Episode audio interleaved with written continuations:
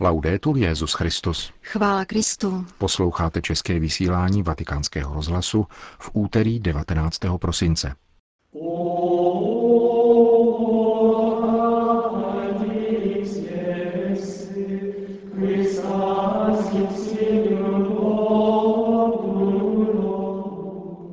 Rodičovství, tělesné i duchovní, je boží požehnání, kázal papež František při raní vši v kapli domu svaté Marty. Církev bude mít 19 nových blahoslavených. V březnu příštího roku se papež František vydá do Pietrelčíny a San Giovanni Rotondo, aby uctil památku svatého otce Pia. To jsou hlavní témata našeho dnešního pořadu, kterým provázejí Jan Glázer a Jana Gruberová.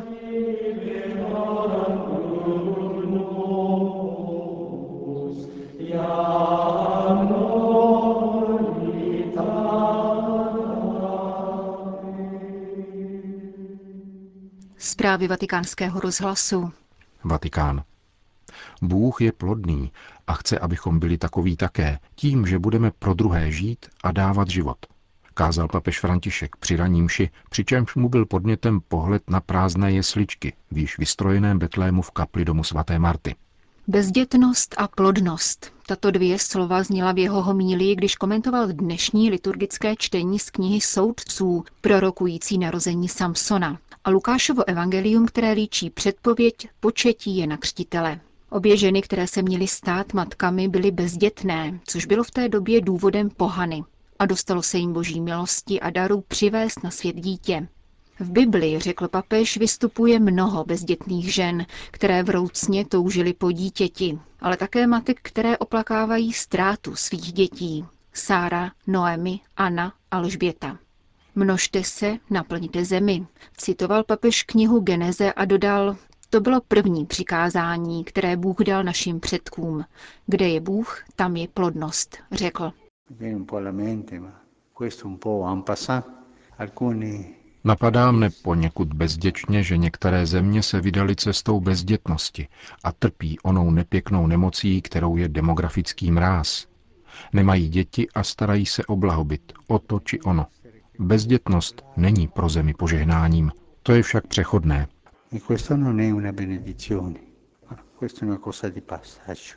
Plodnost je materiální i duchovní, upřesnil znovu papež. Předává život. Člověk také může nežít v manželství jako kněží a zasvěcené osoby, ale má svým životem předávat život druhým.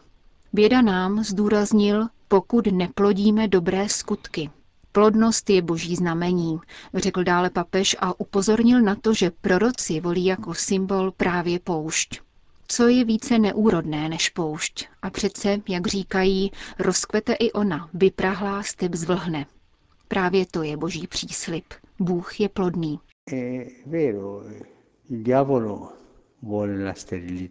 Je pravda, že bezdětnost si přeje ďábel.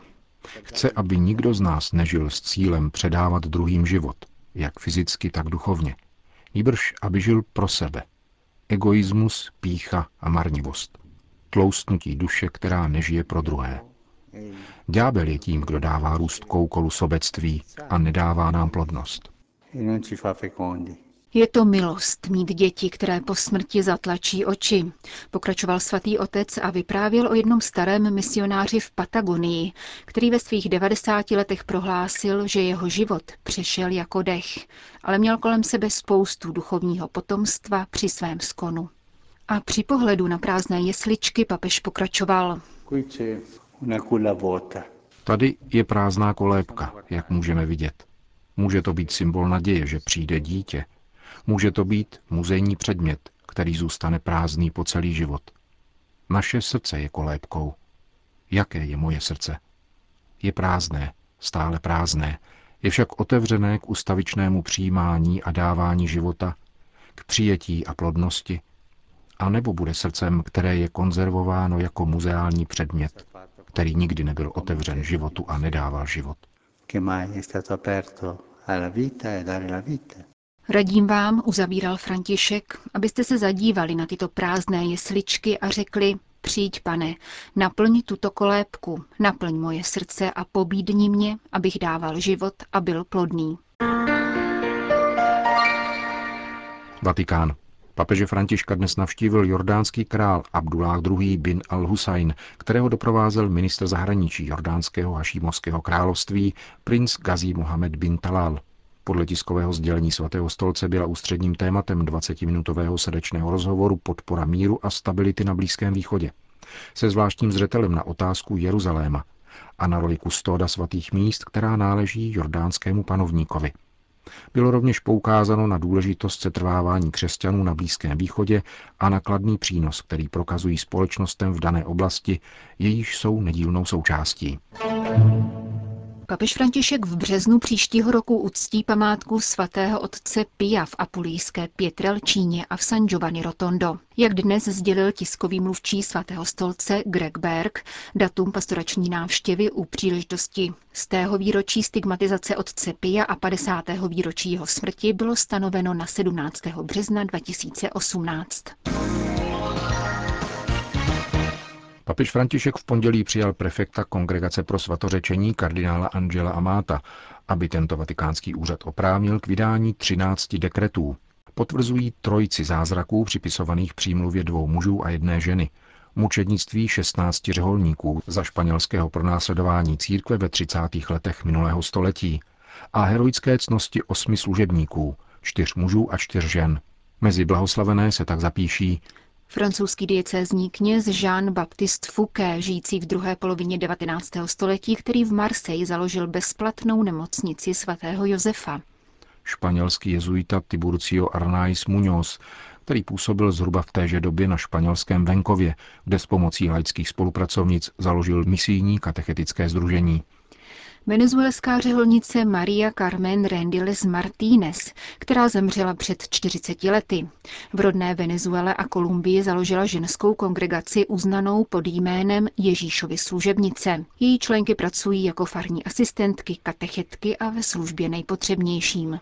A konečně španělský řeholník Teodoro Ilera del Olmo, který byl spolu s 15 členy své kongregace svatého Petra in Vinculi, včetně tří laických spolupracovníků, zabit z nenávisti k víře během protikatolického běsnění ve Španělsku v letech 1936 až 37.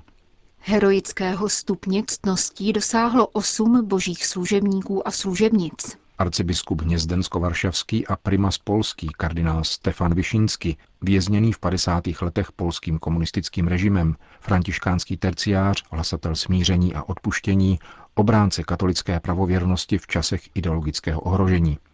Španělský jezuitský misionář Alonso de Barcena, který v poslední čtvrtině 16. století jako první jezuita přišel na území dnešního Peru, Argentiny a Paraguaje. Papež František v jednom ze svých textů připomíná jeho obrovské inkulturační nasazení a překlady katechismu do kečuánštiny a ajmarštiny. Je uznáván také jako jazykovědec, protože zpracoval vůbec první gramatiku těchto indiánských jazyků. Polský řeholní kněz Pavel Klemens Smolikovsky z Kongregace zmrtvých stání Ježíše Krista, žijící na přelomu 19. a 20. století, novinář a rektor polské koleje v Římě. Irský kněz Patrick Peyton, člen kongregace svatého kříže, známý jako růžencový kněz, zakladatel mariánského hnutí rodinné růžencové kruciáty, které ve Spojených státech amerických i jinde po světě propaguje modlitbu růžence také prostřednictvím rozhlasu, televize a filmu. Španělská řeholnice Maria Ana od svatého Josefa, která na přelomu 16. a 17. století zakládala kláštery bosých augustiniánek portugalská řeholnice Luisa Andalus, která nejprve vstoupila na Karmel a poté roku 1915 pocítila volání k založení nové ženské kongregace služebnic Pany Marie Fatimské, která spojuje činný a kontemplativní život. Italská řeholnice Anna od Spasitele, členka kongregace dcer svatéAny, která navzdory krátkému životu vynikla péčí o chudé a nemocné. A konečně italská lajička Maria Antonia Samá, svým venkovským okolím zvaná také Živý kříž. Žila v době papeže Lva XIII., který znepokojen vlivem satanismu doporučoval katolíkům modlitbu růžence a svým exorcismem proti satanismu a zlým duchům povýšil každého otce rodiny na exorcistu. U Marie se v dětském věku projevila posedlost. Jako dospívající děvče se podrobila exorcismu, ale vycházející ďábel pohrozil, že ji zmrzačí. To se skutečně stalo a Maria prožila 60 let, až do své smrti v 50. letech minulého století ochrnutá na lůžku, které se stalo cílem poutníků, hledajících světlo, přímluvu a duchovní útěchu. Své utrpení snášela bez sebe menší stížnosti a obětovala je za službu kněží. Vatikán, New York. Autorita svatého stolce v Organizaci spojených národů narůstá, tvrdí představitel stále vatikánské mise při Yorkském sídle této organizace. Podle arcibiskupa Bernardita Auzy to není pouze zásluhou papeže Františka, který svou autoritou podporuje mnoho agent OSN, jako například otázku migrace, odzbrojení či rozvoje. Mezinárodní společenství si stále více uvědomuje také fakt, že katolická církev má velmi silnou kapilární strukturu po celém světě a proto se lépe orientuje v terénu. Kromě toho díky stovkám tisíc katolických škol, nemocnic a charitativních děl má konkrétní vliv na to, co se ve světě děje, podotýká papežský diplomat. Zdůrazňuje také, že Vatikán je dnes v mezinárodním prostoru věrohodným partnerem. Do jisté míry těží také z pozitivní konjunktury náboženství, hovoří arcibiskup Bernardito Auza. Před deseti, dvanácti lety by to bylo nemyslitelné. Vím, o čem mluvím. Jsem v OSN už po druhé. Dříve jsem tu pracoval v letech 2006 až 2008. Také proto mohu říci, že zejména v posledních několika letech se náboženství v OSN stalo jedním z hlavních témat. A to ze dvou důvodů. Jednak po vyhodnocení výsledků milénijních rozvojových cílů se OSN, Světová banka a všechny další mezinárodní instituce zorientovaly, že právě náboženské organizace mají nejlepší výsledky, pokud jde o podporu rozvoje, zejména v takových oblastech, jako je vzdělání, zdravotní služba či boj proti chudobě. Vyplývá to také z toho, že náboženské organizace jsou přítomné v terénu. Můžete mít krásné ideje, dokumenty a deklarace, ale nakonec se počítá pouze to, co se skutečně udělalo v terénu. Druhý důvod, proč význam náboženství vzrostl, je negativní. Náboženství se stalo oporou pro extremistická a teroristická hnutí. Proto se o něm mluví dokonce i v Radě bezpečnosti. A to jak v negativním smyslu, tak i v pozitivním, protože právě náboženství může tuto tendenci zadržet and also because they know that religion can do a lot in order to stop this. So it's both negative and positive in that respect. Řekl vatikánskému rozhlasu arcibiskup Auza. Indie. Indická vláda přišla se smířlivým gestem vůči katolické církvi. Po sérii nedorozumění, která znemožnila určení termínu papežské cesty do této země, indický víceprezident přišel na předvánoční zasedání episkopátu a veřejně ocenil činnost katolické církve v této zemi. Přítomni byli rovněž další vysocí vládní představitelé a mnoho velvyslanců. Víceprezident Venkiach Najdu zdůraznil, že vzhledem k Ježíšovu nadčasovému poselství jsou svátky jeho narození světlem nejen pro křesťany. Poselství Ježíšova narození je obzvláště aktuální v našich časech, kdy někteří lidé zneužívají náboženství. Náboženství totiž, jak zdůraznil, nemá nic společného s terorem. Terorismus je nepřítelem lidstva. O předvánočním setkání indického viceprezidenta s biskupy hovoří generální sekretář episkopátu biskup Theodor Maskarenhas. Víceprezident při této příležitosti řekl dvě velmi krásné věci. Za prvé, že Ježíš je významnou osobností v každé epoše. Přináší pokoj a svornost a všichni se od něho máme učit. Za druhé velmi vřelými slovy mluvil o katolické církvi. Chválil ji za práci pro chudé, zejména v oblasti vzdělání a zdravotnictví.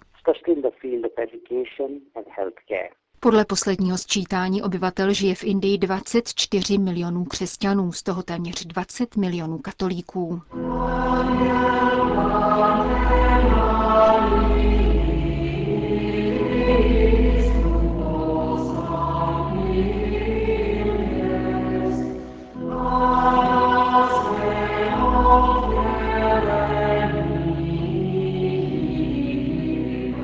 České vysílání vatikánského rozhlasu. Chvála Kristu. Laudetur Jezus Christus.